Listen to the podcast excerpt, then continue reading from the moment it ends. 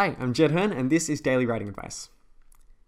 All but the last paragraph should end in disaster.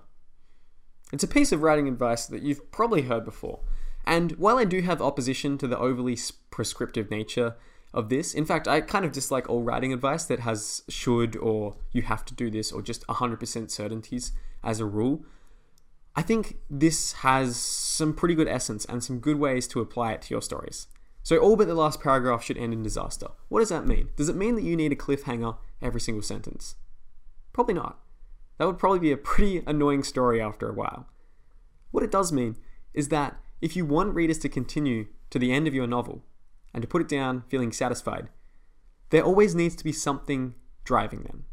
There always needs to be a question to be answered, a piece of backstory that they want uncovered, a motivation they want explained.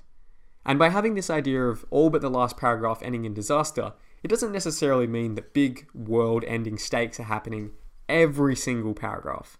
It just means that there's always something in there that is keeping readers interested.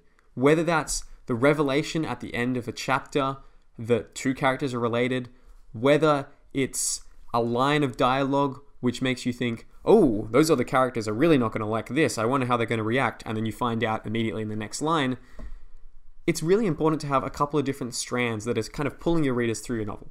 So, all but the last paragraph should end in disaster. Maybe should is too strong a word here, but I think this is a really useful phrase to go by. Thanks for listening to this episode. A reminder that new episodes come out every single weekday, so if you enjoy them, be sure to subscribe. I'll see you next time.